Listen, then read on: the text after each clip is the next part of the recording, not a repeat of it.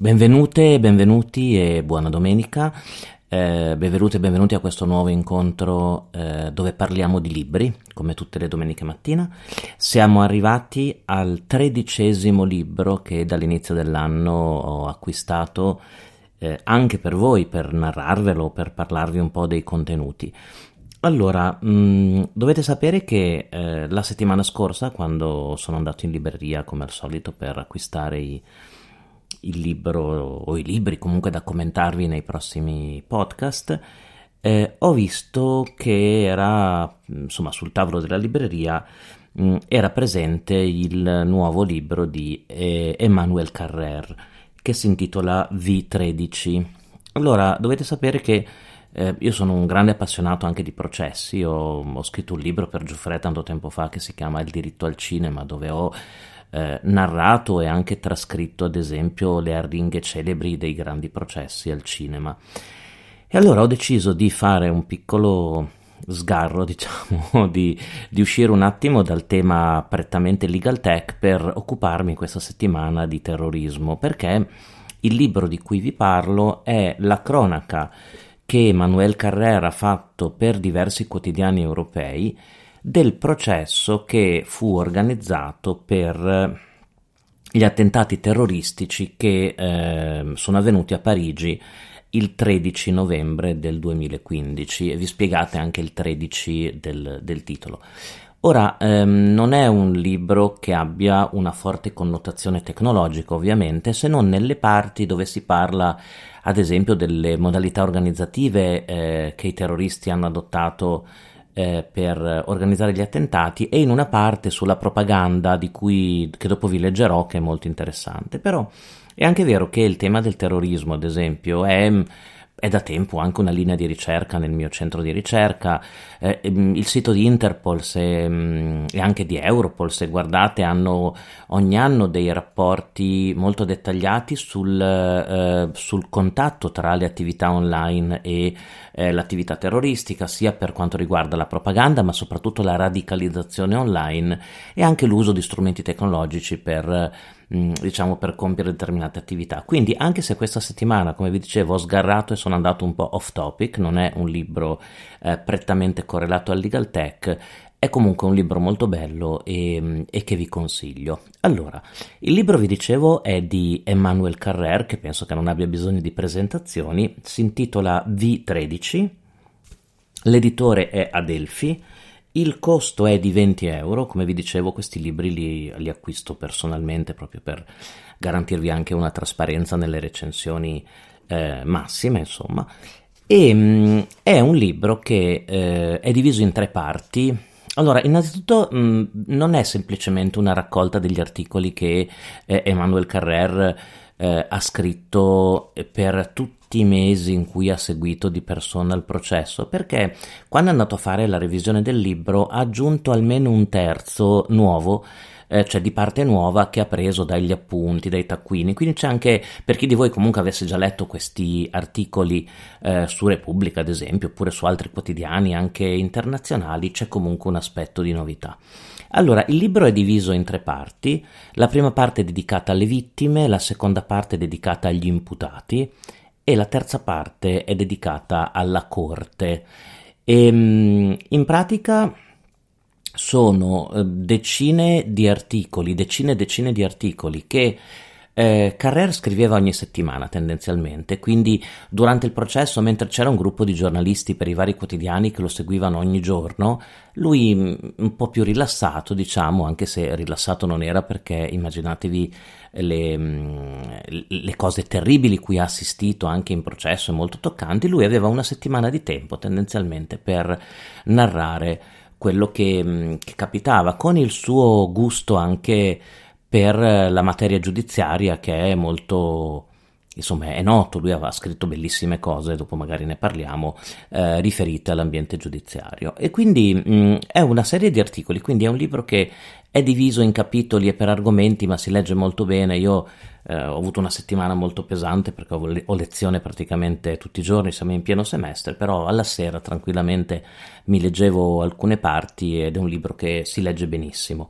In pratica non è soltanto eh, Emmanuel Carrère che riferisce le udienze del processo, tra l'altro un processo molto particolare perché, mh, come sapete, è stato un processo più che altro ai complici e agli organizzatori del, diciamo, degli attentati, ma non ai colpevoli, perché mh, mm, non a chi materialmente eh, diciamo, ha ucciso si è fatto saltare in aria perché soltanto una persona era sopravvissuta all'attentato. E tra l'altro eh, hanno parlato pochissimo in, um, in, in, tribunale durante le udienze gli imputati, quindi anche eh, il tentativo di capire di più no, che cosa avesse portato a questi attentati è stato molto difficile. Ehm, I fatti sono avvenuti, come sapete, il 13 novembre del 2015 una serie di attentati a Parigi che hanno colpito il Bataclan, lo stadio e dei bistrò eh, nella sera parigina, diciamo, con le persone che erano i tavolini eh, bistrò attaccati da colpi d'arma da fuoco sparati dalle, dalle macchine tendenzialmente, ehm, l'esito terribile è stato di eh, 130 morti e oltre 350 feriti.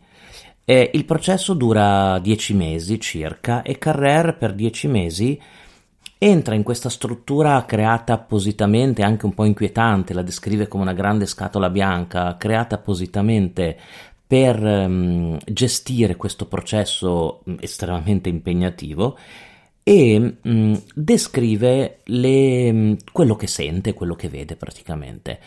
Eh, vi anticipo che non è un libro strettamente processuale, anzi a volte Emmanuel Carrère si scusa quando deve citare qualche norma, qualche sentenza della corte francese, è più una, un grande scrittore che cerca di riportare ehm, i sentimenti di chi ha perso una persona cara, di chi comunque è un sopravvissuto, cioè è scampato a, a, al caos anche all'interno del Bataclan e ehm, mh, cerca di descrivere anche gli imputati, il loro silenzio, la loro strategia difensiva, ma anche per quello che riesce a sapere il loro passato e soprattutto, vi dicevo, il tema della radicalizzazione e che cosa ha portato eh, questi giovani. Sapete, mm, anche le, eh, gli ultimi rapporti di Europol sono, sono molto chiari, il, anche, c'è stato un abbassamento di età sensibile negli ultimi anni anche con riferimento alla radicalizzazione, per cui mh, mm, in alcuni casi gli attentatori in Europa erano,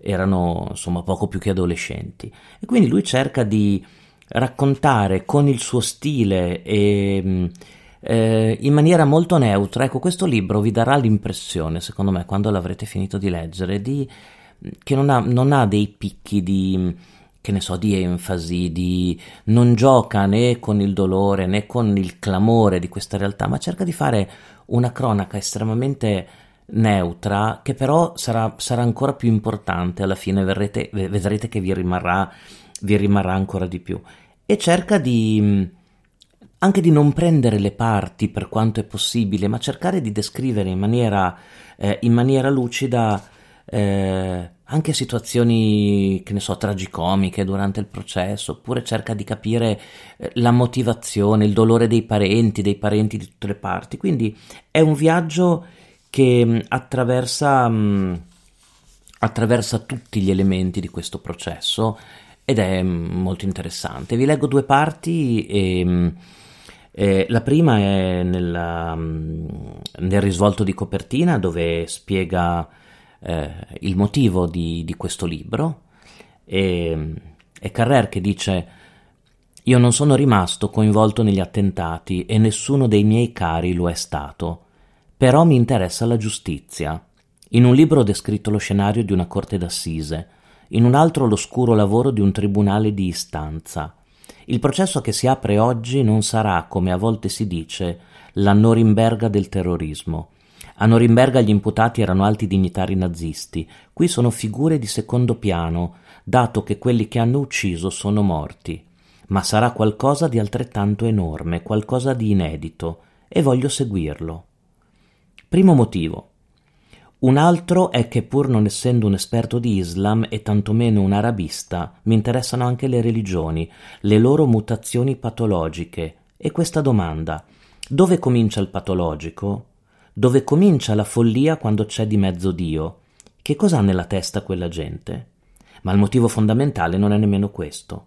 Il motivo fondamentale è che centinaia di esseri umani, accomunati dal fatto di aver vissuto la notte del 13 novembre 2015, di esserle sopravvissuti o di essere sopravvissuti a quelli che amavano, si presenteranno davanti a noi e parleranno. Un giorno dopo l'altro ascolteremo esperienze estreme di morte e di vita.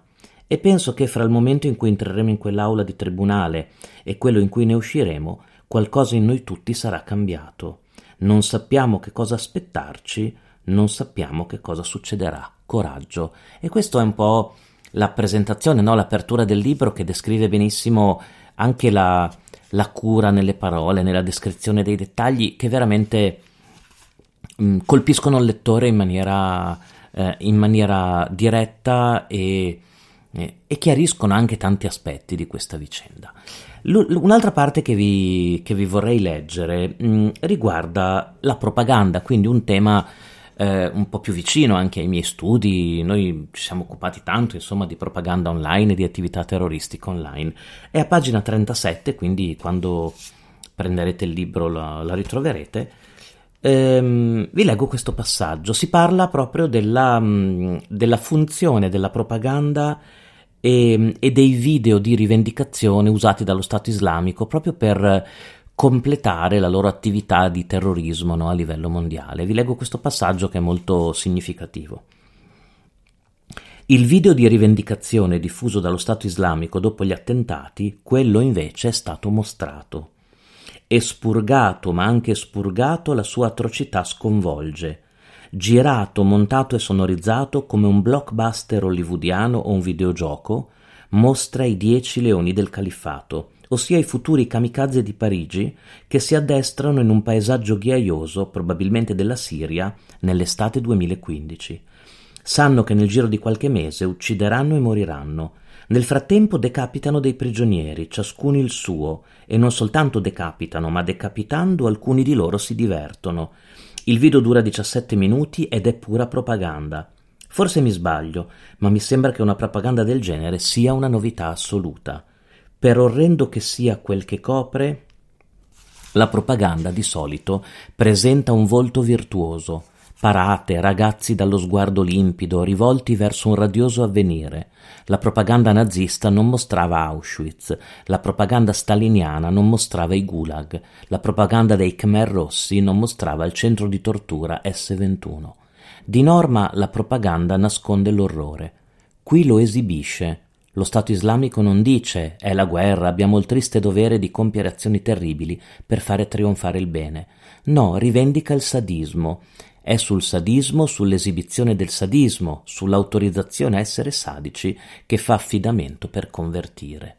Ecco, questo è un passaggio molto eh, interessante, secondo me, proprio sul ruolo della propaganda, ma anche della, dell'uso di mezzi multimediali, di, eh, parla di blockbuster hollywoodiani, no? di la potenza del multimedia, del, della rete, per fare circolare dei video che hanno due funzioni tendenzialmente, hanno una funzione di radicalizzazione per esaltare o attirare nuovi adepti, ma anche la funzione di terrorizzare, di mostrare ehm, all'Occidente in questo caso eh, il livello di violenza a cui si può arrivare.